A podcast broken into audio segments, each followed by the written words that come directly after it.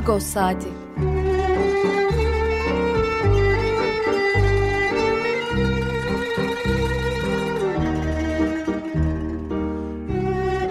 Haftalık Agos gazetesinin penceresinden Türkiye ve dünya gündemi. Agos'un mutfağından haberler, söyleşiler, olaylar.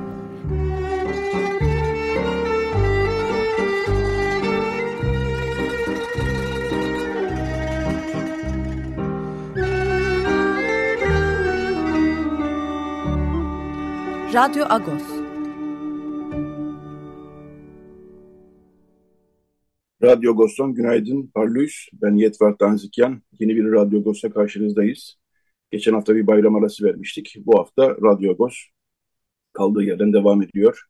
Bildiğiniz gibi her cumartesi sabahı e, Radyo Agos'ta karşınızdayız. Evet hangi şarkıyla başladık? E, Araksi Gülzatyan, e, Ermenistan'ın çok meşhur seslerinden birisi idi. E, onun e, Halbet Sareli Suyunu yani dağlardaki kar eridi şarkısıyla başladık. Evet bu hafta e, Radyo Agos'ta var? E, birazdan Pakrates Dükkanı'nda haftalık e, olan sohbetimizi yapacağız. E, ikinci bölümde e, Ranting Vakfı'nın Kardes uygulaması. E, çok sık tanıttık burada. Gazetede de tanıtıyoruz. Ranting Vakfı'nı takip edenler de biliyorlardır. Bir aplikasyon. E, Kardes e, aplikasyonuna İzmir turları da eklendi e, Atom Şaşkal ve Damla Barın e, yeni uygulamayı anlatacaklar. Son bölümde de e, siyaset Nanter, Fransa'da Nanter Üniversitesi siyaset bilimi öğrencisi Selin Naz Fransa'daki ayaklanmanın, e, protestoların e, arka planını anlatacak bize. Kendisi orada okuyor. Evet, e, program kabaca akışımız böyle. Biz hemen Pakrates Dükkan'da haftalık olan sohbetimize başlayalım. Günaydın Pakrates abi. Günaydın Yetvar Parlus. Ermenistan'dan bir şarkı seçtin. Sen çünkü e, bu hafta, geride bıraktığımız hafta e, Ermenistan'daydın. E, bir e, aslında onu da etik olarak bildirelim, belirtelim. Bir e, yeni havayolu şirketi, Armenian Airlines, İstanbul, Yerevan arasında uçuşlara başladı. Onlar e, ilk uçuş e, esprisinde Ağustos'tan da e, seni ve Vartan'ı Sükker'e götürdüler. Sizde böyle 3-4 gün kadar Ermenistan'da e, kalma ve orada e, izlenimler edinme fırsatı buldunuz. E, onunla başlayalım istersen Akbarik. Armenian Airlines'ın da ilginç bir, hoş bir hikayesi var aslında değil mi? Aziz Söğüt'ten başlayalım istersen. Oradan başlayan bir hikaye bu. İstersen öyle başla. Ne dersin? Evet, e, Armenian Airlines Ermenistan bağımsız olduktan sonra kurulan e, ulusal havayolu şirketiydi bu Ulusal Havayolu Şirketi şöyle oluştu.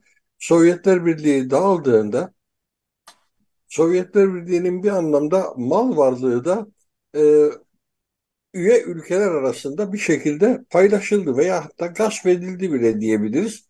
Çünkü e, Sovyet olmayınca Sovyet Havayolu Şirketi kimin malı? O dakika kimin havaalanında hangi uçak varsa o uçaklar o ülkenin uçağı oldular. Ya da kimin limanında hangi gemiler varsa o gemiler o ülkenin limanı oldular. Ermenistan'ın limanı yoktu o yüzden gemisi olmadı. Ama havaalanı vardı. Havaalanında Aeroflot bayraklı bir sürü sivil havacılık uçağı vardı. Ee, onlar Ermenistan'ın oldular fiilen. Ee, ve ilk defa e, 91'de Ermenistan bağımsız oldu ama biz 96 yılında o uçaklarla yolculuk edebildik. 96 yılı Eylül ayında Yerevan İstanbul uçuşları başladı Armenian Airlines tarafından. E, o zamanki uçaklar Sovyet yapımı uçaklardı. Çoğunlukla Tupolev'ler vardı ama değişik markada uçakları da vardı. Örneğin Ilyushinler de vardı. Jumbo jetlere eşdeğer, Boeing'in o en büyük uçaklarına eşdeğer e, uçaklar da vardı. E, otobüsten biraz büyükçe olan uçaklar da vardı. E, böyle değişik uçaklardan oluşan bir filo ve bununla e, farklı noktalara uçuşlar yapıldı. Dolayısıyla 96 dediğimizde 27 yıldır aslında Türkiye-Ermenistan arasında bir sivil havacılık e, ulaşımı aktif olarak sürüyor. ne var ki bu Ermenistan Hava Yolları kurulduğunda daha doğrusu İstanbul Yerevan uçuşları başladığında İstanbul'da da Tower Travel adlı bir şirket e, sevgili dostumuz Dikran Altun'un e, şirketi. Bu Armenian Airlines'in Türkiye'deki temsilcisi durumuna düştü. Biletlerini o satıyordu. E, Aziz Söğüt de orada çalışan bir arkadaştı. Bir süre sonra e, Armenian Airlines e, iflas etti. İflasın sebebi de e, Ermenistan'da kuruluştan itibaren başlayan yolsuzluklar ve oligarkların belli mevzileri ele, ele geçirmeleri. Bir oligarklar grubu da e, Ulusal Havayolu şirketini ele geçirmişlerdi. Bunlar gereken ödemeleri yapmadılar ilgili hava alanlarında. O yüzden de şirket bir süre sonra iflasa sürüklendi. İflasdan sonra özel bir şirket onun yerini aldı Armavia adıyla. Aziz Söğüt işte o aşamada e, Armavya'nın buradaki temsilcisi oldu. Sonrasında e, Armavya'da bir süre sonra benzer bir akıbet yaşadı ve isimler değişerek geldi. Şimdi en son tekrar bir Armenian Airlines var. Ee, ona gelinceye kadar arada Fly One şirketi vardı. Fly Air, Fly One. Ee, o şirket de e, burada çok çarpıcı başka bir mevzu var. Bunu dedikodudan da öğrendim. Ben de bilmiyordum. Fly One'ın temsilcisi Aziz Söğüt'ün kızı. Ee, Armenian Airlines'in temsilcisi de Aziz Söğüt'ün diğer kızı ve daha çok da eşi. E, dolayısıyla şimdi iki kardeş arasında da ilginç bir rekabet başladı. Bu fiyatlarda da bir dumpinge yol açtı. Armenian Airlines yeni e, bu hattı açtığı anda dedi ki e, özel bir fiyat uygulayalım. E, Temmuz ayı boyunca, bir ay boyunca e, biletlerimizi 130 euro ile sabitleyelim.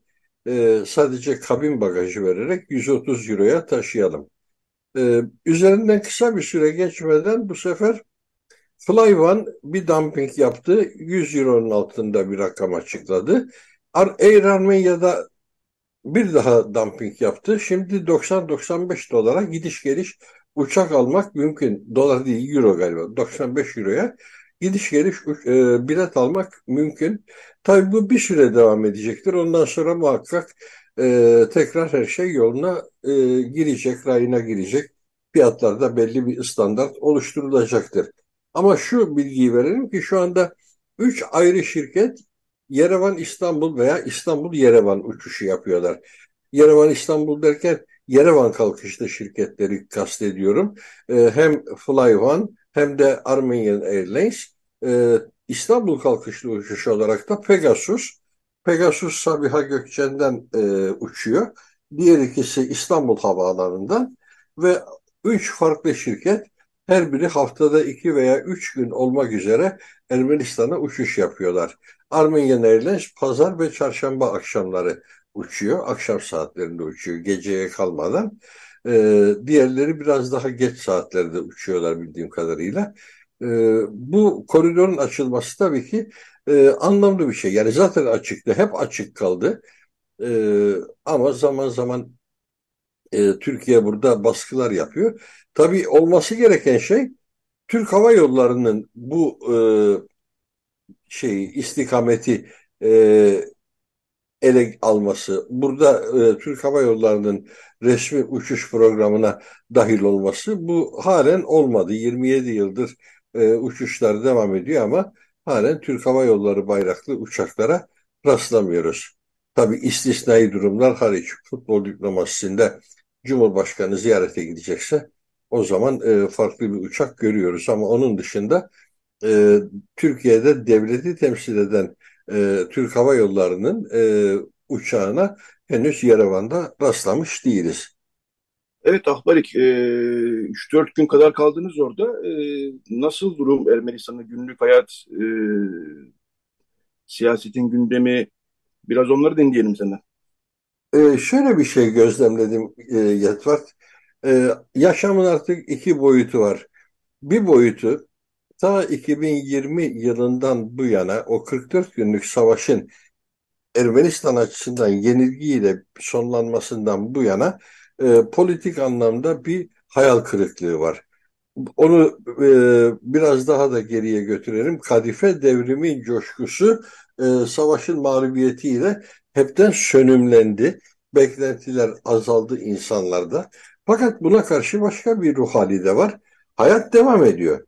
Hayat devam ediyor derken insanlar da bu e, devam eden hayat içerisinde politik olarak ülkenin siyasi geleceği anlamında her ne kadar kaygılar da taşısalar günlük yaşamlarında e, bunu aşmaya çalışıyorlar. Yerevan sokaklarında dolaşırken o belli bir şeyi görüyorsun. E, şehir hayatının renkliliğini, hareketliliğini gözlemlemek mümkün. E, Yerevan zaten çok güzel bir şehir. E, Türkiye'den oraya giden herkes önce bir yoksullukla karşılaşacağını zannediyor. E, o beklediğiyle hiç karşılaşmıyor. Aslında yoksulluğun çok somut işaretleri var. E, o somut işaretlerden birisi Türkiye'de görmeye alışık olmadığımız lüks otomobiller. Caddelerde o kadar çok lüks otomobil, pahalı otomobil markaları görüyoruz ki e, Türkiye'de bunlara rastlamak neredeyse imkansız gibi bir şey. E, yeni otomobiller, herkesin altında yeni otomobiller var. E, bunlar aslında Ermenistan'ın yoksulluğunun göstergeleri. Çünkü ben Ermenistan'ın varsıl olduğu zamanda da e, tanık oldum. Sovyet döneminde de bulundum. O zaman e, böyle otomobillere rastlamak e, mümkün değildi, imkansızdı. Herkesin altında bizim burada Murat 124 diye tanıdığımız, e, orada ise Jiguli diye adlandırılan fiyat lisansıyla üretilmiş basit otomobiller vardı ama yoksulluk yoktu. Şimdi ise lüks otomobiller var. E, tahmin edemeyeceğimiz kadar çok. Elektrikli otomobilleri gene çok yaygın ama buna karşılık e, toplumda yaygın bir yoksulluk da var. İşte bu böyle tuhaf bir uçurum hali. E, zenginler yoktu o zaman ya da vardıysa bile bu zenginliklerini teşhir edecekleri mecralar yoktu. Şimdi bunların hepsi var. Lüks bir yaşam var. Yani e, durumu iyi olan bir düğün yaptığı zaman e, 50 bin 100 bin doları rahatça e, harcayabiliyor. Böyle bir kitle var. E, buna karşılık da e, günlük geçimini temin etmekte sıkıntı çeken bir kitle de var.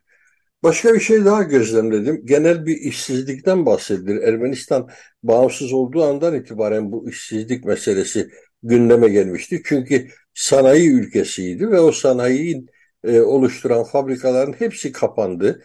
E, kapandı kalmadı. Ayrıca donanımları talan edildi. E, araç gereçleri, makineleri talan edildi. Bu da doğal olarak bir işsizliğe yol açtı. Şimdi bir yandan işsizlik varken bir yandan da çalışan adam ihtiyacı var. E, ben bu çelişkiyi bazen Türkiye'de de gözlemliyorum. Belli sektörler var sürekli e, bakıyorum eleman arıyorlar. farklı vasıflarda eleman arıyorlar. Vasıfsız eleman arıyorlar. Ama camlarına yazılar yazıyorlar. Günlerce kalıyor o yazılar görüyorum. E, arayan da yok. Çok e, tuhaf açıklaması zor bir durum.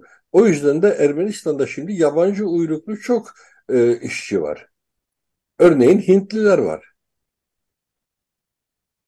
Aklımızdan geçmeyecek sektörler oluşmuş.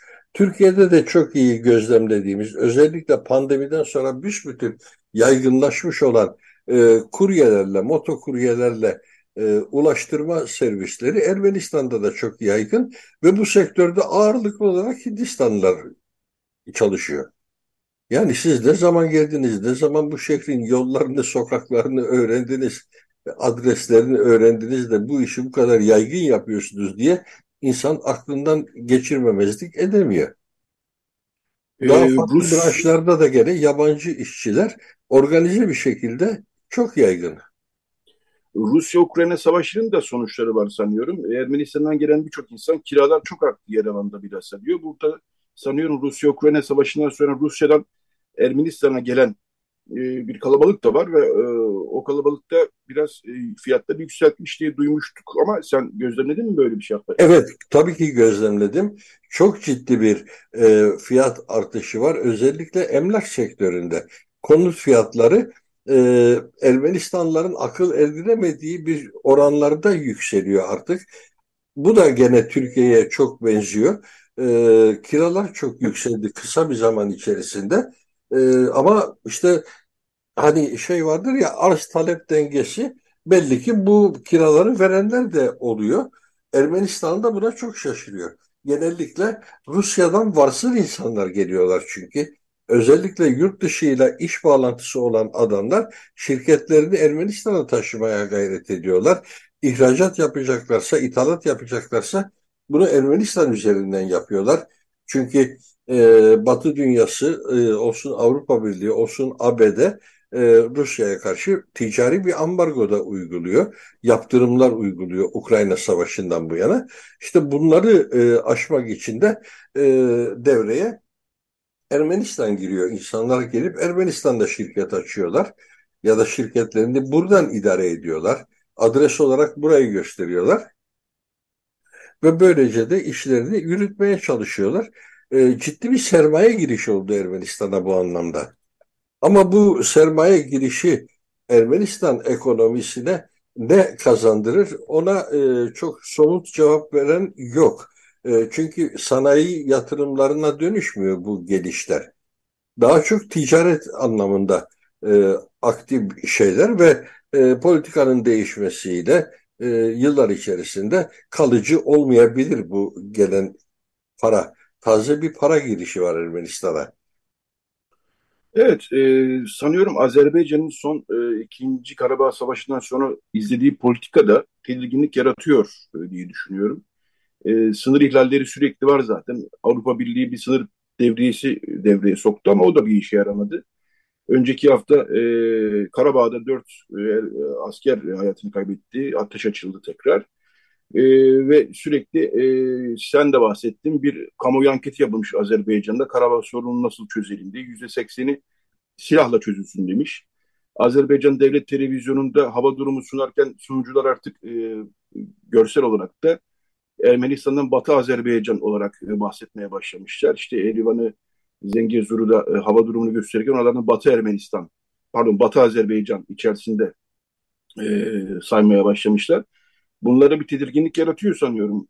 Bilmiyorum neler. Bunlar tabii ki tedirginlik yaratıyor ama bunlar e, milliyetçi hezeyanların doğal sonucu. Biz bu hezeyanları aslında e, açık konuşmak gerekirse Ermenistan tarafında da 30 yıl boyunca gözlemledik. Onlar da Bakü Ermeni şehridir deyip duruyorlardı 30 sene boyunca. Evet doğrudur Bakü'nün şehir olarak, mamur bir şehir olarak oluşumunda oradaki e, Ermenilerin çok önemli katkısı oldu ama Azer e, Bakü Ermeni şehridir demek de çok hoyrat bir şeydi. Şimdi aynı hoyratlıkla Azeriler cevap veriyorlar. Yerevan Revan Hanlığı'dır diyorlar. Azerbaycan'ın e, batıdaki şehridir diyorlar. Yani dediğim gibi bunlar milliyetçi hezeyanlar. E, toplumlarda da karşılık da buluyor bu milliyetçi hezeyanlar. O yüzden de Azeriler şimdi diyorlar ki Karabağ'ın e, statüsünü silahla belirleyelim. Girelim oraya. Oradaki askeri gücü dağıtalım. Buradaki askeri güç artık Ermenistan, e, şey, e, Azerbaycan'ın iddia ettiği gibi Ermeni ordusundan oluşmuyor ki. Azerbaycan'ın kendi milisinden oluşan bir güç var. Yani bu da e, takdir etmek gerekir ki çok ciddi bir güç değil. Yani Türkiye Kıbrıs'a müdahale ederken 74 yılında karşısında nasıl bir güç vardıysa şu anda Karabağ'da da ancak o ölçekte bir güç var. Karabağ'ın kendi ordusu var çünkü. Karabağ e, sonuçta halen şu anda e, dünyada tanınmış olmasa da de facto bir cumhuriyet, bir devlet yapılanması. Cumhurbaşkanı var, seçimle göreve gelmiş Cumhurbaşkanı.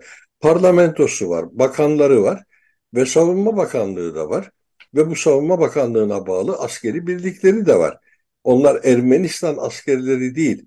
Bir dönem bu da yaşandı. Ermenistan'da askere alınan çocuk askerliğini e, Karabağ'da yapıyordu. 18-19 yaşında çocuklar, Ermenistan vatandaşı olan çocuklar askerliklerini Karabağ'da yapıyorlardı.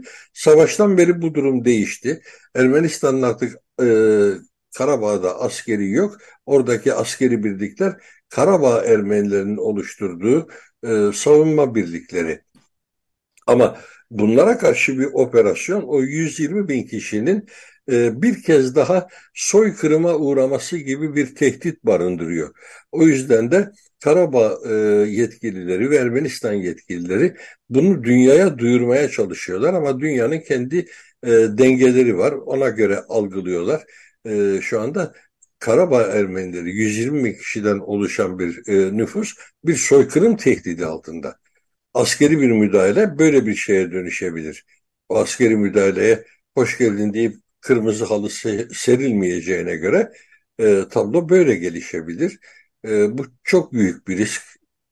Bu yandan da Azerbaycan açısından bakacak olursak Ermenistan daha birkaç hafta önce Azerbaycan'ın toprak bütünlüğünü tanıyoruz dedi. Azerbaycan'ın toprak bütünlüğünü tanıyoruz demek e, Karabağ'ı gözden çıkardık demek. Gözden çıkarmama şansı yok zaten. Hayır Karabağ bağımsız devlettir biz de onu tanıyoruz orada bir Ermeni Cumhuriyeti var diye ısrar edemiyor Ermenistan. Mantıklı olarak edemiyor. Şartların dayatması olarak edemiyor. Ama gene de bunların statüsünü konuşalım. Bunlar ne olacaklar dediğinde Bakü tarafı da böyle bir konuşmaya, böyle bir müzakereye asla yanaşmıyor. Diyor ki eğer Azerbaycan'ın toprak bütünlüğünü tanıyorsan Karabağ Ermenileri de ya benim vatandaşımdır ya da defolup gitsinler.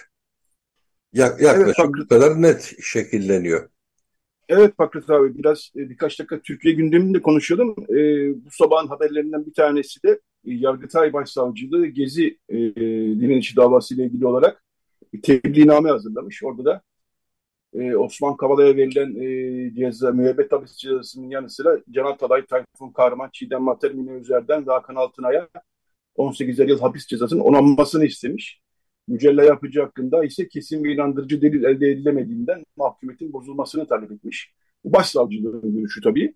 Yargıtay Başsavcılığı'nın. Burada ya, hukuki süreç devam ediyor ama e, yargının gezi direnişiyle uğraşmaya devam ettiğini de görüyoruz. Biz burada sık sık e, talep ediyoruz. Bu haksız bir yargılama ve haksız bir tutuklamadır. E, gezi direnişi nedeniyle tutuklananların e, bir an önce tahliye edilmesini, serbest bırakılmasını, e, beraat etmelerini en doğrusu e, bekliyoruz ve talep ediyoruz ama e, yargıda e, ne yazık ki bu e, gezi direnişiyle hala 10 sene geçtikten sonra hala uğraşmaya devam ediyor. Bu gelişmeyi de e, aktarmış olalım. E, var mı bir iki cümle eklemek istediğim bir şey Bakır'da? Tabii var tabii. Özellikle Can Atalay'ın e, Yargıtay'ın e, hareketsizliğinden ötürü halen hapishanede olması, bir türlü meclisteki görevine başlamaması yargının taraf girdiğinin çok somut göstergelerinden biri. Orada iki unsur var. Birisi meclis başkanlığı, meclis başkanlığı adım atmıyor. İkincisi de e, Yargıtay Başsavcılığı. O da önündeki dosyaya dair bir değerlendirme yapmıyor. Onu yapmadığı gibi bak Gezi davası e, sanıkları arasında Can Atalay'ı da sayarak onların mahkumiyetini onayan e, görüşler üretebiliyor. E, yargı ele geçirildi. Yani başka bir deyişle tuz koktu Türkiye'de e, tuz kokunca artık hiçbir şeye şaşırma hakkımız yok. Şaşırma e, imkanımız yok. O yol kapatıldı. Tuz kokarsa yapacak hiçbir şey yoktur. Yargının kuşatılmasıyla, bağımsız yargının berhava edilmesiyle e, artık tuz koktu. Bu süreç nasıl geçecek bilmiyorum. E, mücella yapıcı zaten işkencelere maruz kalıyor abi. Yani e, diş muayenesine arkadan kelepçelenerek götürülüyor mücella yapıcı. Bu e, intikam uygulamasının en hoyrat halidir. En e, gayri insani halidir. E, şu anda yargı bir intikam makinesi haline dönüştü. Cumhurbaşkanı Erdoğan'ın e, hassas olduğu konularda e, kin tuttuğu insanları ezmek için bir araç haline dönüştü. Bu çok vahim bir durum. Hepimiz biliyoruz yani burada Osman Kavala'ya karşı yaptıklarını. Şimdi aynı şey Merdan Yanardağ'a karşı uygulanıyor. Orada da bir daha terör sevici diye tanımladı Merdan Yanardağ.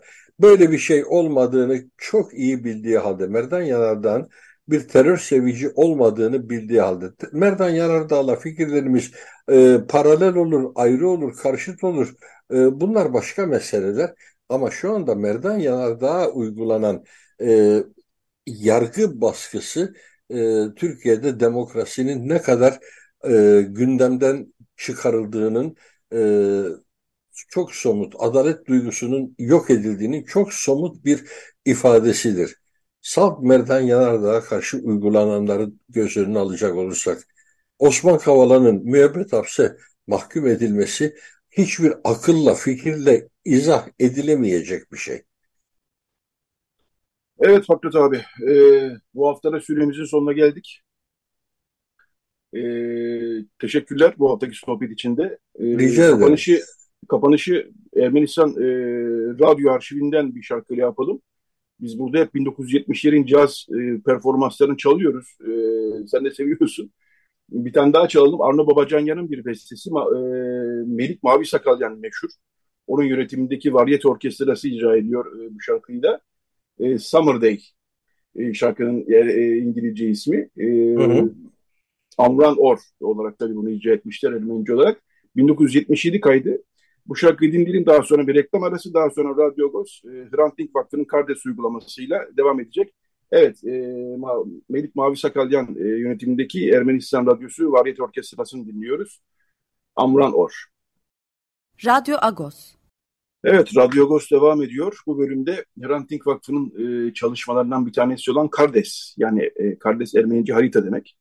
Kardes uygulamasını e, konuşacağız. E, Kardes uygulamasına zaman zaman burada değiniyoruz. E, açık Radyo, Radyo Agos dinleyicileri konuya e, tanıdık gelecektir. E, gazetelere de zaten e, sık sık e, işliyoruz. Çünkü ne kadar işlesek az, çok e, ilginç ve e, güzel bir uygulama çünkü Kardes uygulaması. Bir aplikasyon, cep telefonlarınıza, tabletlerinize indirebiliyorsunuz e, Kardes'i ve buradan İstanbul'la başladı. İstanbul'un bazı semtleriyle başladı. Samatya gibi, Kurtuluş gibi. Daha sonra bazı semtler peş peşe eklendi. E, ne oluyor burada? E, bir hafıza turu aslında bu. Yani o semtlerdeki e, tarihi mekanları hikayelerle birlikte e, gezebiliyorsunuz. E, oraya gitmenize de gerek yok aslında. Şart değil. E, oturduğunuz yerden de iz- takip edebilirsiniz. O e, semtin, bölgenin, e, binaların, e, hafıza e, mekanlarının hikayelerini e, işte tiyatro sanatçıları seslendiriyorlar. E, hem dinleyebiliyorsunuz hem gezebiliyorsunuz. İsterseniz dediğim gibi e, gitmeniz de şart değil ama e, bunları dinleyerek, görerek gezmek tabii çok daha keyifli ve öğretici oluyor. E, İstanbul'la başlamıştı Kardes uygulaması. E, İstanbul'un bazı semtleriyle başlamıştı. Bu semtler çoğaldı. Sonra Ankara eklendi. Ankara'yı da birkaç ay önce konuşmuştuk burada. Atom Şaşkal ve Mehmet Polatel'le. Onlar da Ankara'ya tabii bunların öncesinde çok büyük bir hazırlık dönemi var. E, o semtler sokak sokak geziliyor. Binaların işte mekanların, hikayelerin, tarihçeleri çıkartılıyor. Onlar işte e, tiyatro sanatçılarına okutuluyor. E, böylece bir aplikasyon oluşturuluyor. E, Ankara için büyük bir çalışma yapmıştı e, ekip. E, onu da burada konuşmuştuk. Şimdi İzmir eklenmiş oldu Kartes uygulamasına. E, Hrant Dink Vakfı'ndan Atom Şaşkal ve Damla Barın e, konuğumuz. E, hoş geldiniz Atom, hoş geldiniz Damla. Hoş bulduk Etvat Ahbeylik. Hoş bulduk. E, ben e, Damla Barın'la başlayayım. Çünkü Damla Barın e, aslında e, yüksek lisans tezini de e, hafıza mekanları ve hafıza yürüyüşleri üzerine yapmış. E, akademisyen aynı zamanda. E, İzmir'e geçeceğiz e, Damla Barın ama e, bu yüksek lisans tezini yazman yol açan e, atmosferi de aslında biraz konuşmak istiyorum. Çünkü sadece Türkiye'de değil, aslında biraz Avrupa'da ve dünyanın bazı şehirlerinde bu hafıza yürüyüşleri, hafıza mekanlarını dinleyerek yürümek, e, bilerek yürümek e, aslında son 20-30 yıl mı desem belki daha fazla e, bir e, eğilim haline geldi. Çok da iyi bir şey bu. Yani yürüdüğünüz, gezdiğiniz yerin tarihçesini e, ve size verilen resmi bilgilerin dışarısın, dışındaki tarihçesini, e, tur rehberlerinin dışındaki tarihçesini bilmek e, önemli, kıymetli. E, seni böyle bir yüksek lisans tezini de yazmaya sevk eden neydi diye başlasam? Beni buna sevk eden aslında e, bir hafıza yürüyüşüne katılmamla olmuştu. E, dediğiniz gibi gerçekten yeni bir şey ve e, resmi tarihte anlatılmayan hikayeleri, insanları, olayları anlamak için, işte öğrenmek için ve başka insanlarla beraber deneyimlemek için de çok iyi bir yol olduğunu düşünmüştüm, hissetmiştim ilk katıldığımda. O yüzden de tezimi bunun hakkında yazdım. E, bu şekildeydi. Anladım. Peki e, tezinde daha çok Türkiye'yi mi odak noktasını aldın yoksa genel bir kavram olarak mı hafıza yürüyüşü? Evet, tezimde Türkiye'de yapılan ha- e, toplu hafıza yürüyüşlerini e, ele almıştım. Bunlar işte Karakutu Derneği'nin yaptığı ve Sabancı Üniversitesi'nin cins adımların yaptığı yürüyüşlerdi. Ben de katıldım, gönüllü oldum, anlatıcılık yaptım. E, katılımcı olarak da katıldım yürüyüşlere. E, böyle bir tezdi. Yani yoğun bir araştırma süreci de olan e, katılımcı olarak da deneyimledikten sonra yazdığım bir tezdi. Anladım. E, Atom'a döneyim Atom Şaşkal. Sen e, epeydir bu projenin içindesin zaten. E, Ankara'yı konuşmuştuk birkaç ay önce. Mehmet Polatel de vardı e, yayında. Şimdi o zaman demiştiniz İzmir'i de e, katacağız diye. Şöyle başlayayım. İzmir için nasıl bir çalışma yürüttünüz? Oralara gidildi tabii. E, kaç kişi gittiniz? Nereleri gezdiniz? Neler yaptınız? Yani nasıl aslında çalışıyorsunuz öncesinde e, bir e, mekanı e, katmadan önce tabii bir kitaplardan da bir çalışma yapıyorsunuz e, yazılı dokümanlardan ama ikisini nasıl birleştiriyorsunuz? Biraz anlatır mısın o kısmını? E, tabii anlatırım. E, sen de aslında biraz ya programın başında da bahsettin Kardes uygulamasından, hafıza turlarından. E, Kardes'in Kardes mobil uygulamasının hafıza turları bölümüyle bir de keşfet sayfası var. E, hafıza turları bölümünde ben İz, e, İzmir'deki hazırladığımız e, turlara zaten değiniriz ama biraz keşfet sayfasından da ben bahsetmek isterim. Böylece iki bölümü de e, beraber anlatabiliriz ve sonra da cevap olabilir. E, keşfet sayfası içinde bir harita platformu var. Bu harita üzerinde de e, ilgili yerdeki tüm kültürel miras yapılarını bir arada görebileceğiniz bir yer.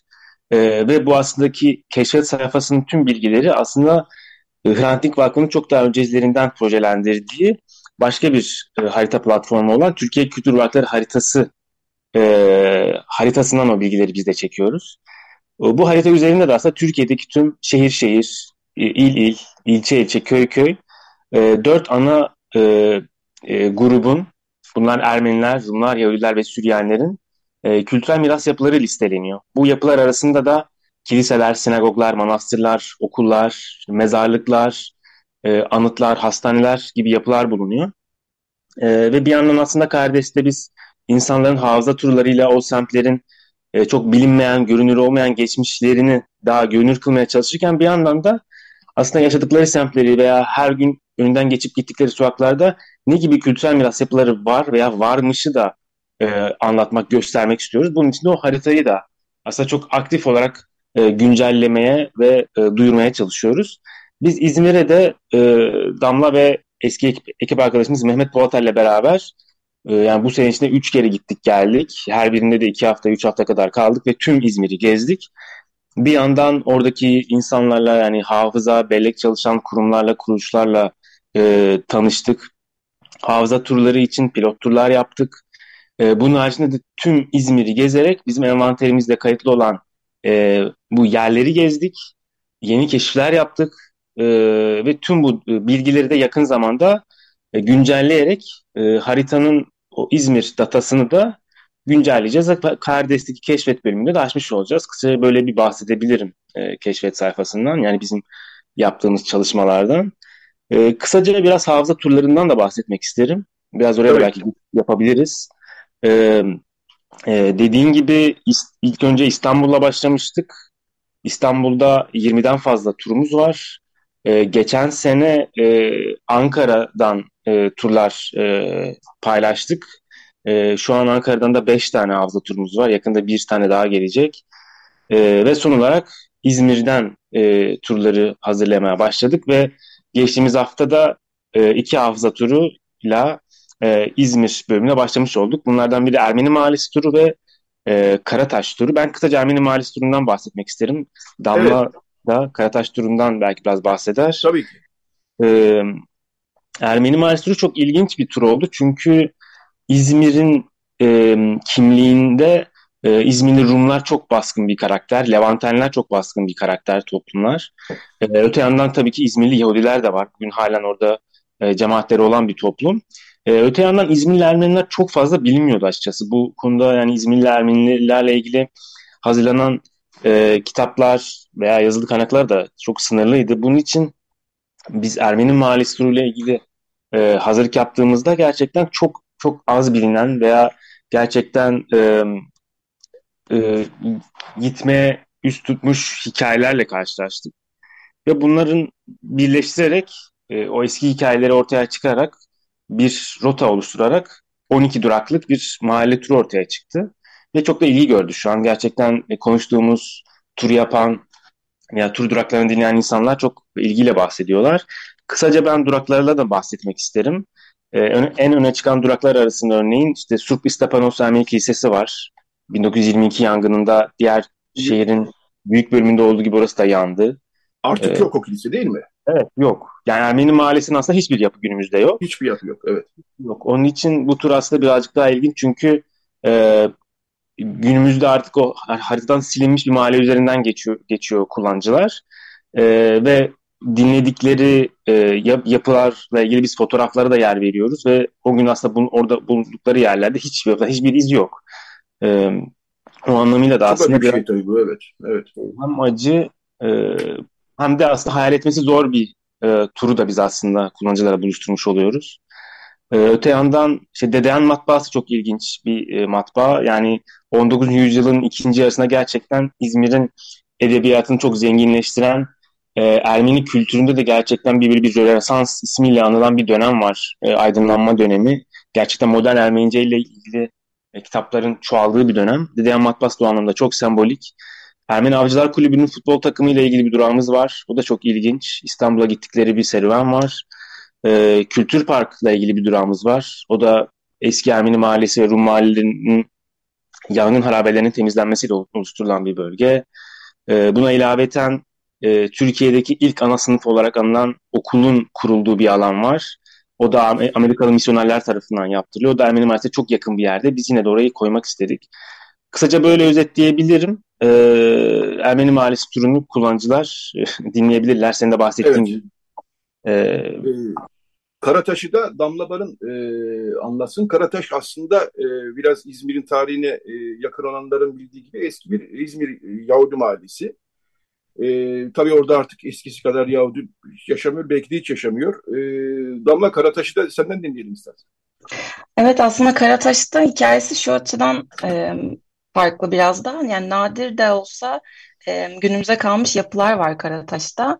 E, orası e, 19. yüzyıl ortalarında imara açılıyor. Tramvay hattının da döşenmesiyle e, insanlar taşınmaya başlıyorlar ve daha çok da Kemeraltı ve çevresinde yaşayan e, Yahudiler taşınıyor Karataş'a. Ama sadece Yahudiler değil, Rumlar, Ermeniler, Türkler hepsinin bir arada yaşadığı e, ve herkesin de e, her e, toplumda kendi cemaatinin yani her cemaatinde kendi okulunun ve ibadethanesinin de olduğu e, bir yer Karataş. Dolayısıyla biz de bunu e, aktarabilecek, yansıtabilecek durakları seçmeye çalıştık. E, biraz duraklardan bahsedeyim. 11 tane Tabii durak ki. var. E, hala e, İzmir'in e, en büyük sinagogu olan ve aktif olan e, Bet İsrail Sinagogu var. E, onun karşısında Beneberit Okulu ve Lisesi olarak e, faaliyet vermiş ama bugün yerinde olmayan, yerinde bir apartman olan e, ve Beneberit örgütünün kurduğu e, alyansla rekabet içinde olan aslında e, bir Yahudi okulu var. E, Aya Paraskevi Kilisesi yine bugün yerinde olmayan ama işte kapısının durduğu ve papaz evinin renove edildiği bugün bir parkın içinde kalmış e, bir Rum kilisesi var. E, İyon Üniversitesi var. Bu çok bilinmeyen aslında bugün İzmir Kız Lisesi binasından bahsediyoruz. E, burada bir üniversite açılmaya çalışılmış zamanında. E, Yunanistan'dan atanmış bir rektörü de varmış. Ondan başka e, Surp Garabet Ermeni Kilisesi ve Bartanyan Okulu var. Kilise günümüzde e, yerinde değil, yerine bir anaokulu inşa edilmiş ama okul duruyor hemen karşısındaki gibi gibi duraklar seçtik. E, ve de Dario Moreno ve Isaac Azgazi gibi bir takım önemli isimlerin de yolu Karataş'tan geçmiş. Onları da eklemek istedik. E, duraklar bu şekilde. E, keyifli bir e, rota oldu bence. Çünkü hani yerinde duran yapılar olduğu için onları da görmek mümkün. Birazcık yokuşlu bir rota tabii ki. E, böyle oldu. Ee, İzmir tabii İstanbul kadar e, tarihsel zenginliğe sahip bir kent. Dolayısıyla orada hakikaten e, semtler çoğalacaktır diye tahmin ediyorum. Çünkü e, nereye gitseniz bir şeyle karşı, bir tarihsel bir hikayeyle karşılaşıyorsunuz İzmir'de. E, o açıdan e, çok da sevindirici yani İzmir çünkü e, yeterince aslında tarihsel anlamda e, resmi anlatıda iki üç cümleyle geçiştirilen bir yer. İşte İzmir yangını, işte e, İzmir'in kurtuluşu filan derken bu kadar.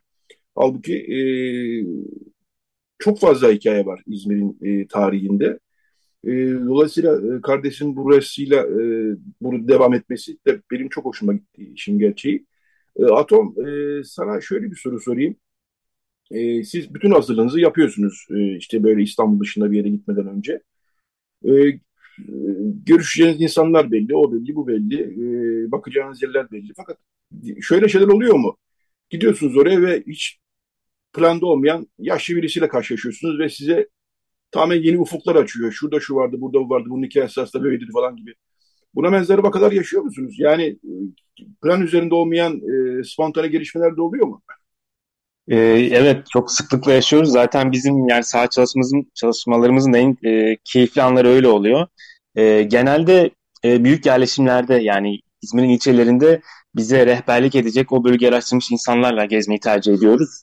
E, ama bunun yanı sıra çok sayıda köy de gez, gezdiğimiz için o oralarda bize çok yardımcı olamayacak insanlar olduğu için tek başımıza oluyoruz ve köye girdiğimiz anda hemen bir köy kahvesini bulmaya çalışıyoruz veya camisini bulmaya çalışıyoruz.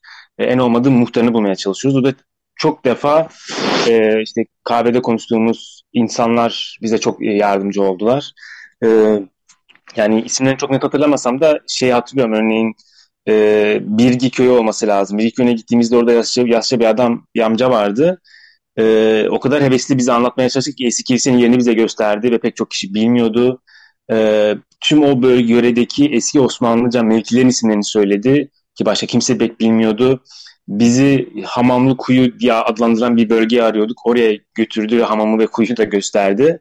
E, bu tür e, anlarla karşılaştığında çok memnun kalıyoruz. Çünkü bunu yazılı kaynaklardan veya daha günümüzdeki daha e, daha genç yaştaki kıyasla diyeyim insanlardan bu bilgiye ulaşmamız zor. Gerçekten o, o dönemki e, hafızadan biriyle karşılaşmak en önemlisi oluyor. Onun için de muhakkak en yaşlı görünen insanlarla konuşmaya çalışıyoruz.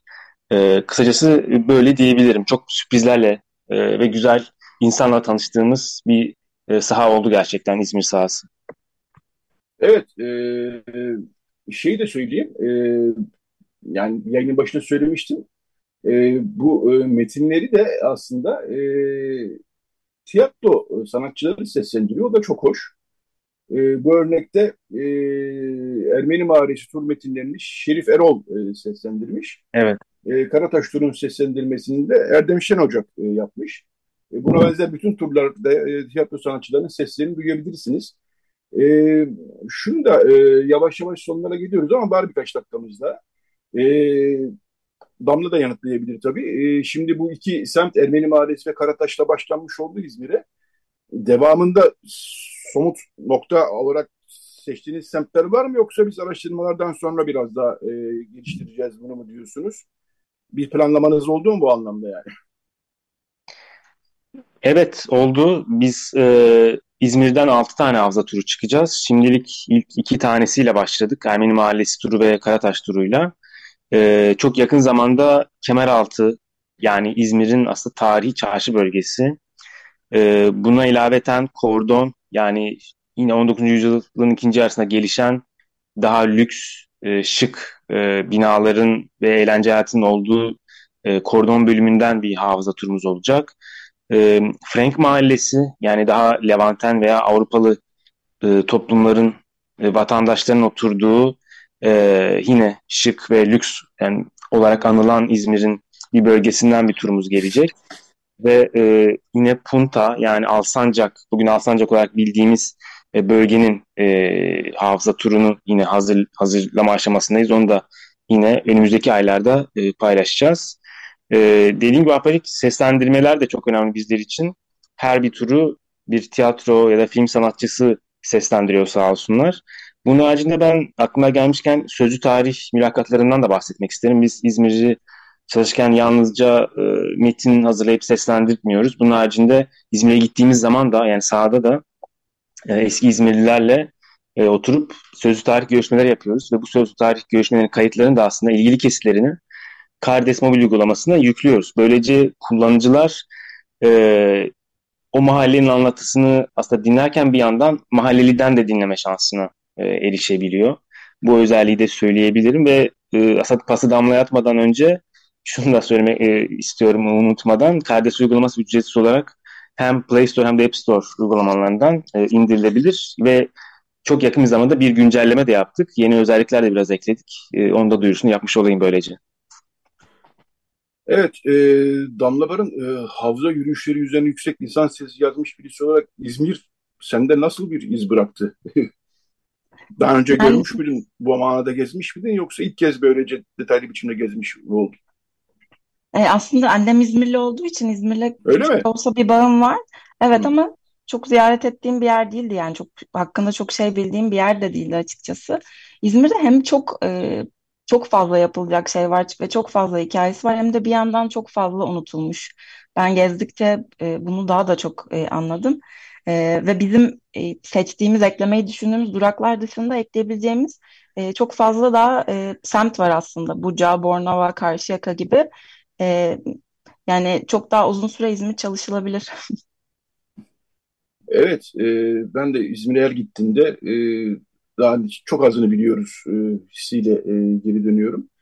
E, kapatırken e, şimdi dinleyicilerimiz belki de kardeşin İstanbul e, faslını dahi bilmeyenler olabilir. Şimdi ilk kez belki karşılaşıyorlardır kardeş uygulamasıyla tanıtımıyla. İstanbul'da hangi semtler var? Atom istersen sen bir say onları. E, epey Tabii. bir semt var çünkü değil mi? Onları da hatırlatmış evet. olalım. E, çok sayıda semt var. Ee, Samatya turumuz var örneğin. Kadıköy'den 3 tane moda turu, Bahariye turu, e, Rıhtım turu. Bunun haricinde Balat turu, Fener e, ha, e, şey e, Büyükdere hafıza turu var. Adalardan dört tane turumuz var. Kınalı'dan iki tane çok güzel turu var. Büyükada'dan çok güzel iki tane turumuz var. E, Yeşilköy hafıza turu var. Tarihi Yarımada bölgesinden üç tane turumuz var. Süleymaniye, Sultanahmet, Sirkeci, e, Pera, e, Karaköy e, bölgesinden var tabii ki elbette. Tatavla turu tabii ki olmazsa olmazlardan. Aslında böyle diyorum ama İstanbul'da da yani yapmadığımız, hazırlamadığımız henüz ve olması gereken pek çok e, bölgenin de e, bölge de var. Onlara henüz diyelim zaman yetmedi diyelim. E, buna ilaveten de yani Ankara'dan da 5 turdan bahsetmiştik. Onları da kısaca özetleyebilirim. Yahudi Mahallesi turu, Hisar turu, e, Ulus Meydanı ve çevresi turu, e, Kavaklıdere turu ve son olarak Kızılay turlarını hazırlamıştık. E, tekrar kısaca özetlemek gerekirse hani Kardes kişisel bir gezi rehberi aslında. E, bu, bu uygulamayla kullanıcılar e, İstanbul'daki, Ankara'daki, İzmir'deki semtlerin çok bilinmeyen e, ve resmi tarihin gölgesinde kalmış e, hikayelere erişebilecekler. E, böyle özetleyebilirim. Evet, e, böylece de bu bölümün e, sonuna geldik. Radyo Ghost devam edecek. Saat 10'dan sonra son bölümümüz var. Orada da yeni bir konu, yeni bir konuğumuz olacak. E, Atom Şaşkal ve Damla Barın çok teşekkür ediyoruz. E, teşekkür ederiz. Ve, e, Teşekkürler. Hrant Dink Vakfı'nın Kardeş uygulaması ile ilgili bize bilgiler sundunuz. Dinledikçe de e, hem e, tekrar e, kardeşi kurcalamak hem de kalkıp İzmir'e gitmek, Ankara'ya gitmek insanın içinden geliyor. Veyahut da bir İstanbul turu yapmak. Havada bugün bulutlu, çok sıcak olmayabilir. E, açık radyonun evet, frekans evet. olarak İzmir'de dinleyicisi e, ulaşması zor ama internetten var. İzmir'den e, dinleyenler varsa e, bilmiyorum İzmir'de hava nasıl ama e, gezi için güzel bir gün gibi gözüküyor. Evet, Tekrar teşekkürler. E, Atom Şaşkal ve Damlalar'ın e, bize Ranting Vakfı'nın kardeş uygulamasının yeni duraklarını anlattılar. E, çok teşekkür ediyoruz. Kolay gelsin diyoruz. Yeni duraklarla tekrar buluşmayı temenni ediyoruz. Biz teşekkür ederiz. Görüşmek üzere. Görüşmek üzere. Sağ olun. İyi bir hafta sonu dilerim.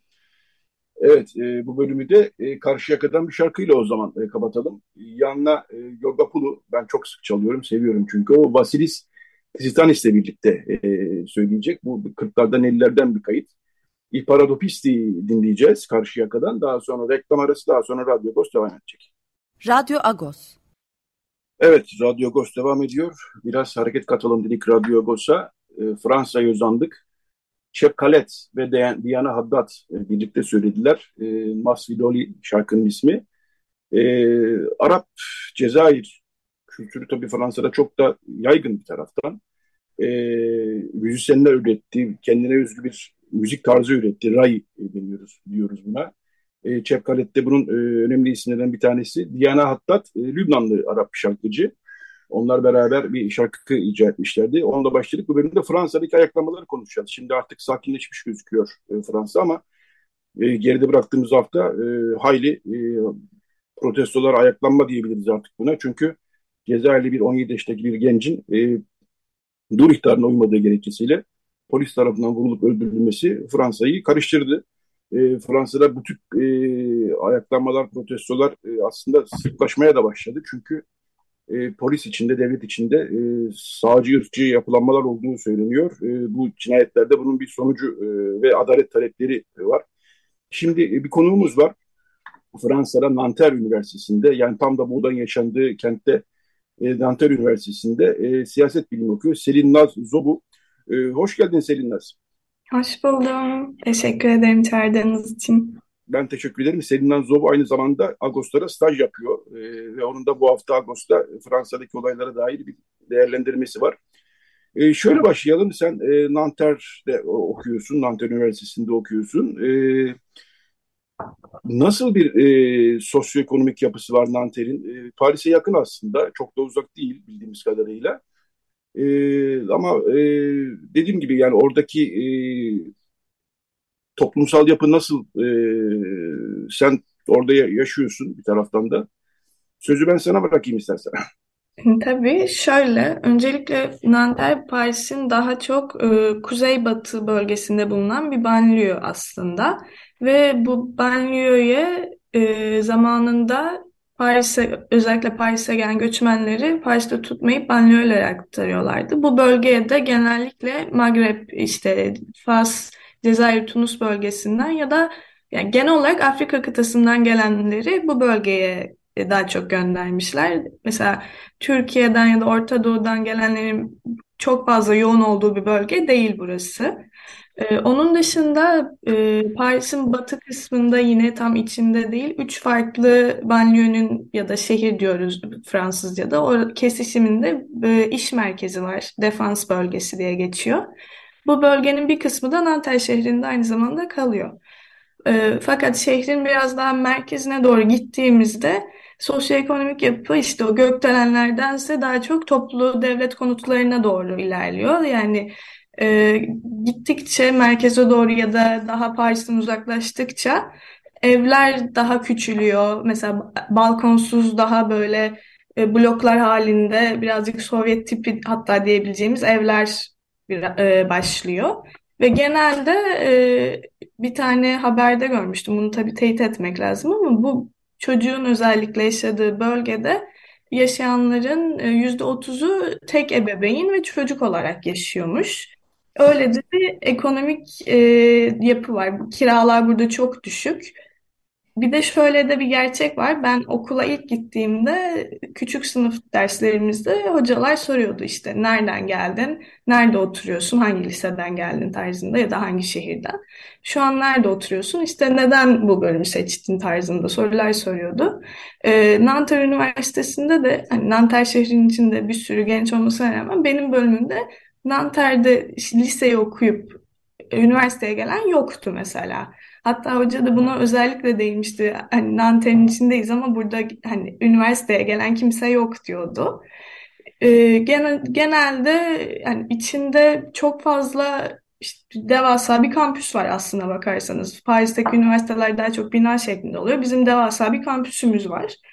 Ama e, Nanter'de yaşayan gençler genelde üniversiteye gelmiyor ve e, lise çağından itibaren çalışma üzerine ilerliyorlar. E, aynı zamanda bu bölgede devlet yardımları da işte Paris'in içinde ya da daha başka Marsilya'da, Lyon'da şehir merkezlerinde olduğu gibi değil. Banliyöler genelde unutulmuş yapılar oluyor. Çoğunluğunu gelir seviyesi düşük ve göçmen aileler tarafından e, göçmen ailelerin yaşadığı.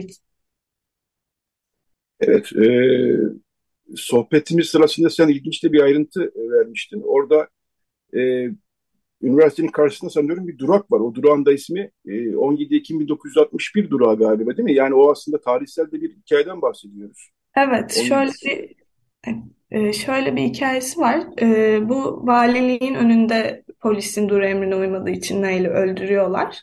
Ve valinin arka tarafında da bu, bu Nanterre'in içinde bulduğu bölgenin e, polis departmanı var. Polislerin işte organizasyon merkezi, polis araçlarının bulunduğu bir yer. Bu da e, tam karşısında benim her gün geçtiğim bir otobüs durağı vardı.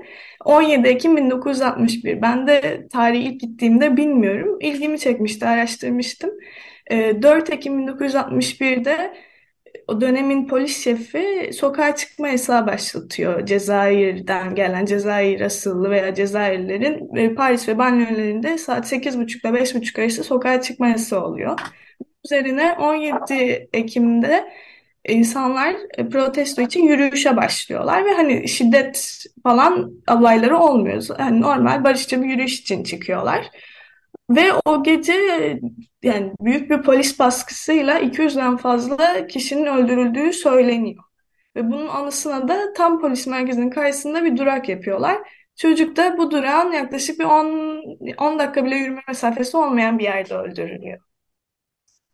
Evet, tarihle e, Cezayirlerin hikayesi iç içe geçmiş bir durumla aslında karşı karşıyayız. Tabii verdiğin örnek çok çarpıcıydı. Yani Nanterre Üniversitesi'nde okuyanların e, neredeyse hiçbirisinin Nanterre'de yaşamamıyor oluşu. Yani Nanterlilerin aslında lise çağına geldiğinde üniversiteye gidecek bir durumda olmaması e, gerçeğiyle karşı karşıya kaldığımızı gösteren çarpıcı bir örnek bu.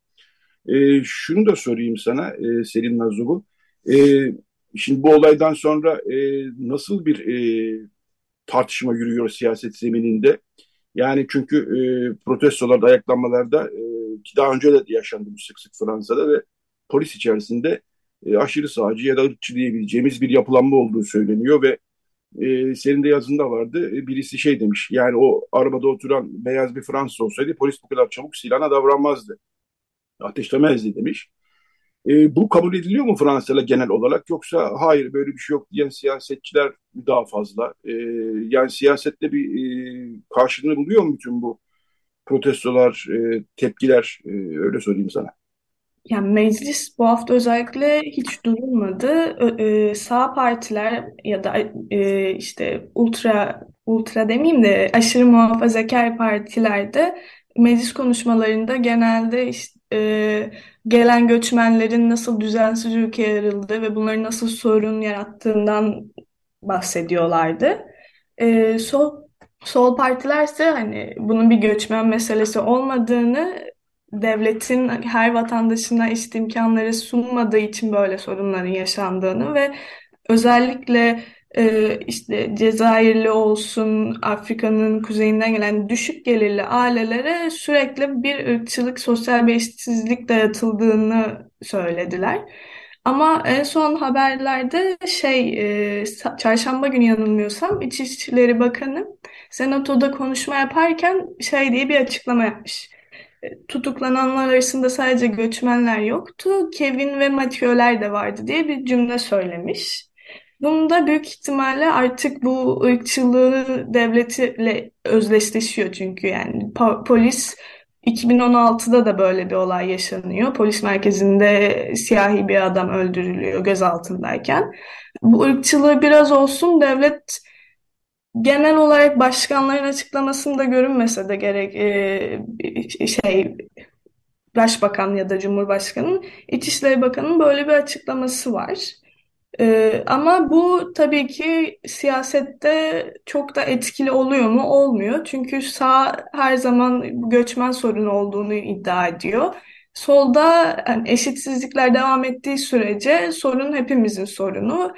Sadece bir insanın geldiği yer, ırkı ya da yetiştiği kültür, aileyle alakalı olmadığını söylüyorlar. Evet, Türkiye'de de aslında benzer bir durum yaşıyoruz. Yani bu e, göçmenin karşıtlığı e, bir tür e, siyasi görünürlük e, sağlıyor. Yani böyle bir dalgada var, göçmen karşıtı bir dalgada Avrupa'da ve Türkiye'de var. İşin gerçeği bu. E, sanıyorum e, yine bu göçmen karşıtlığıyla, e, propagandasıyla taraftar toplayan bir siyasetçi de e, parlamentoya girdi galiba değil mi? Yanlış mı diyorum? Sen daha iyi biliyorsun. Ee, şöyle geçen sene seçimlerde gözde gözde demeyeyim de medyanın gözdesi beş farklı aday vardı. Bir Macron vardı, bir sol koalisyonun e, Mélenchon diye bir adayı vardı. Le Pen vardı, Ulusal Birliğin. Bunlar aşırı e, tutucu kesim. E, klasik e, geleneksel sağ vardı, Cumhuriyetçiler. Bir de Zemur diye bir e, siyasetçi, medya figürü, aynı zamanda yazar bir adam vardı. E, tabii Macron kazandı hepimiz biliyoruz. E, Fransa'da mesela bizim öğrenci olarak şaşırdığımız bir noktada Cumhuriyetçilerin tarihi Fransız tarihinde hani eskiye dayanıyor. Gayet köklü bir parti. Buna rağmen ilk turda %5 barajını geçemedi ve Zemmour sadece e, yabancılar üzerinden siyaset yaptı. Fransızlar için Fransa'ydı sloganı da. Bunları diyerek herhangi bir ekonomik plan ya da göçmenleri ülkeden göndermek dışında herhangi bir plan sunmadan %7'nin üzerinde oy aldı. Ya artık bu birazcık ırkçılık siyasetle yani şey geleneksel sağla bağdaşmayıp sadece göçmen karşıtlığı olarak böyle kemikleşiyor. Ve bunu sadece dediğiniz gibi Fransa'da değil Türkiye'de de görüyoruz. İtalya'da da Meloni'nin seçimlerinde bu göçmen karşıtlığı üzerine uzun bir konuşması vardı. Avrupa'da ve genel olarak dünyanın tamamında şu an böyle e, yani birazcık benim dersimden alıntı olacak bu. Ama biz de bunu anlatırlarken neoliberalizmin yükselmesiyle bağdaştırdılar. E, bir noktadan sonra artık sen yanındaki arkadaşınla sınava giriyorsun ve yanındaki kişiyle rekabettesin. İşe giriyorsun, 600 kişi başvuruyor tek bir iş için. Yine rekabettesin. Sokağa çıkıyorsun, yaptığın her işte bir rekabettesin. Bu yüzden toplumları bir arada tutmak için en kolay yöntemi kimlik sorunları ya da birleştirici olarak da yani aidiyet hissini kimlik üzerinden göstermeye çalışıyorlar. Bu işte 20. 21. yüzyılın siyasetinde de bu kimlik birleştirmesi ya da aynı kimliğe sahip olmayanı dışlayarak birazcık toplumları birlikte tutmaya çalışıyorlar diye biz gördük. Evet, e, çok önemli bu söylediklerin. Her her bir siyaset bilimi öğrencisi olarak da oradaki e, literatürü de aktarmanı e, çok önemli buluyorum. Dediğim gibi yani İtalya'da da bir durum var. Almanya'da da aşırı sağın tekrar bir yükselişini görüyoruz. Türkiye'de zaten e, 14 ve 28 Mayıs seçimlerinde e, aşırı sağ figürlerin neredeyse kilit duruma geldiğini, ikinci tura giderken gerek Sinan Oğan gerekse e, e, Ümit Özdağ gibi, e, Zafer Partisi gibi e, oluşumların figürlerinin neredeyse kilit duruma geldiğini gördük. CHP içindeki Bolu Belediye Başkanı hala çıkışını sürdürüyor ama sadece bu isimler yani şöyle oluyor tabii bu isimler popülerlik kazandıkça merkezdekiler de yavaş yavaş oraya kaymaya başlıyorlar. merkez sağ olsun, merkez sol olsun. İşte yani CHP'nin koalisyon kurmak, e, ittifak kurmak zorunda kalması Zafer Partisi'yle, kendini öyle hissetmesi, e, işte Erdoğan'ın da diyelim Sinan Oğan da bir e, ittifak e, durumunda diğer ittifakları saymıyoruz bile şimdilik. Böyle bir durumla karşı karşıyayız. Peki e, Selin Nazlı e, şunu da sorayım. Sen Nanter'de okuyorsun ve yaşıyorsun tabii ama bu olaydan önce e, böyle bir gerilim ya daha doğrusu şöyle şunu sorayım yani bu gerilim sürekli yani polis, devlet ve işte Cezayirler, Tunuslular, Faslılar, Afrikalılar arasında bir e, elle tutulur bir e, olay olmasa da elle tutulur bir gerilimi her gün gündelik hayatta yaşıyor musunuz? Yoksa bu birdenbire patlayan ve daha sonra eskisine normal hayata dönen bir şey süreç mi oluyor? Yani o gerilim ben yaşıyorum diyebilirim. Yani bir kadın olarak genelde polisin hedef aldığı kısma girmiyorum. Ama özellikle toplu taşımada bindiğinizde polis kontrolleri olunca özellikle büyük merkez aktarma noktalarında polisler bir noktada bekliyor ve belli başlı tipten gördükleri gençleri yanına çağırıp kimlik kontrolü yapıyorlar. Bunlar da genelde işte Adidas eşofman işte bu tip insanları, gençleri görünce durdurup kontrol yapar. Aynı şey mesela toplu taşıma biletini onaylatma kontrolleri için de geçerli. Turistik noktaların dışında e, bu kontroller genelde daha böyle yoksul görülen noktalarda yapılır. Ben e, şu an ikinci senemde başka bir şehre taşındım ve bu şehir daha burjuva olarak görülen bir şehir. Orada her metrodan indiğimde ki gün içinde her saatte bindim.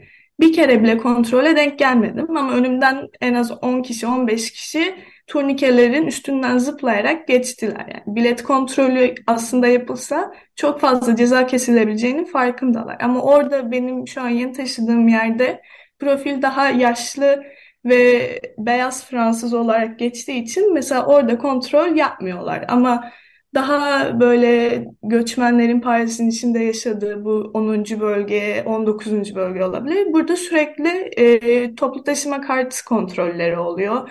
Ya da sokakta mesela üstünde pantolon, tişört olan birisi durdurulmazken eşofman takımı giydiği için birisi durdurulup kimlik kontrolüne tabi tutulabiliyor. Sürekli e, görünüş ve e, yaş gruplarına da özellikle gençlere daha fazla yapılıyor üzerinden polisin böyle bir baskısı var. Evet, e, bu durumda e, Afrikalılar için e, sosyal ve ekonomik bir gelecek gitgide zorlaşıyor diyebilir miyiz? Senin gözlemlerin nasıl? Yani bu e, yapı kemikleştikçe sanıyorum e, bu Afrikalıların, Cezayirlerin, Tunusların, Fasların veyahut da Sahra Altı Afrika'sından gelenlerin e, ekonomik ve sosyal bir gelecek edinmeleri gitgide zorlaşıyor ve bu ayrım artık keskinleşiyor mu? Ne dersin? Bir tane Fransa'da tanıdığımla konuşuyordum. Bana şey dedi, Fransızlar dedi başarılı göçmeni sevmezler dedi. Çünkü bir göçmen e, bu gelir seviyesi düşük ve evden çıkıp iyi bir okula, prestijli bir okula girip üstüne başarılı bir şirkette çalışırsa ya da uluslararası bir başarı kazanırsa Fransa bunun haberini yapamaz dedi, yapmaz dedi. Ama o gençler işte o mahallede bilmem ne dükkanını soymuşlar ya da uyuşturucu kullanmışlar, polis tarafından yakalanmışlar. Bunları medyalar yayar dedi. Bunları rağbet görür dedi. O yüzden Fransa'da e, göçmenleri iyileştirmesi birazcık işlerine gelmiyor. Benim anladığım, gözlemlediğim, duyduğum kadarıyla, yaşadığım kadarıyla da. Ee, o yüzden sürekli olarak e, toplum tarafından itilen, dışlanan bir katman aslında. Bu, bu büyük de bir nüfustan bahsediyoruz. Fransa'da sadece Magreb bölgesinden 5 milyon aşkın göçmen ailesi geliyor. Ve e, Fransa'da yanlış hatırlamıyorsam 1981 yılında Göçmen İdare Merkezi açılıyor. E, ve şey ayrımı var Fransızca'da. Göçmen ve yabancı. Sen ne kadar ailenin üçüncü jenerasyonu olarak Fransa'da doğmuş olsan da sen o göçmen statüsünden çıkamıyorsun.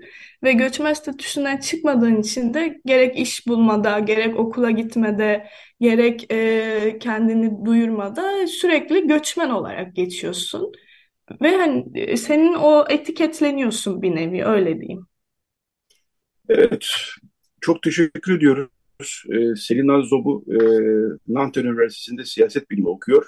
Bugünlerde İstanbul'da ama e, orayı e, yaşıyor, biliyor. E, konuğumuz oldu. Çok teşekkürler Selin Nazzobu yayına katıldığın için, e, izlerinlerin düşüncelerini, gördüklerini paylaştığın için. Gerçekten faydalı bir yayın oldu. E, sana kolaylıklar diliyoruz e, ve başarılar diliyoruz tabii. Siya, e, siyaset bilimi okuyorsun Nanter'de. İyi de bir bölüm. E, tekrar teşekkürler. Ben teşekkür ederim. Size iyi yayınlar. Teşekkürler, sağ olasın.